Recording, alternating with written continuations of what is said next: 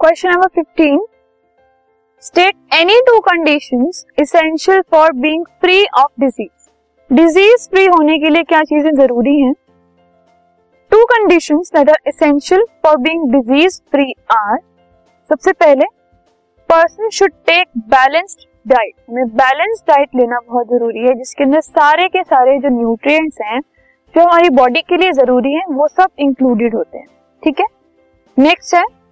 person should maintain personal and community hygiene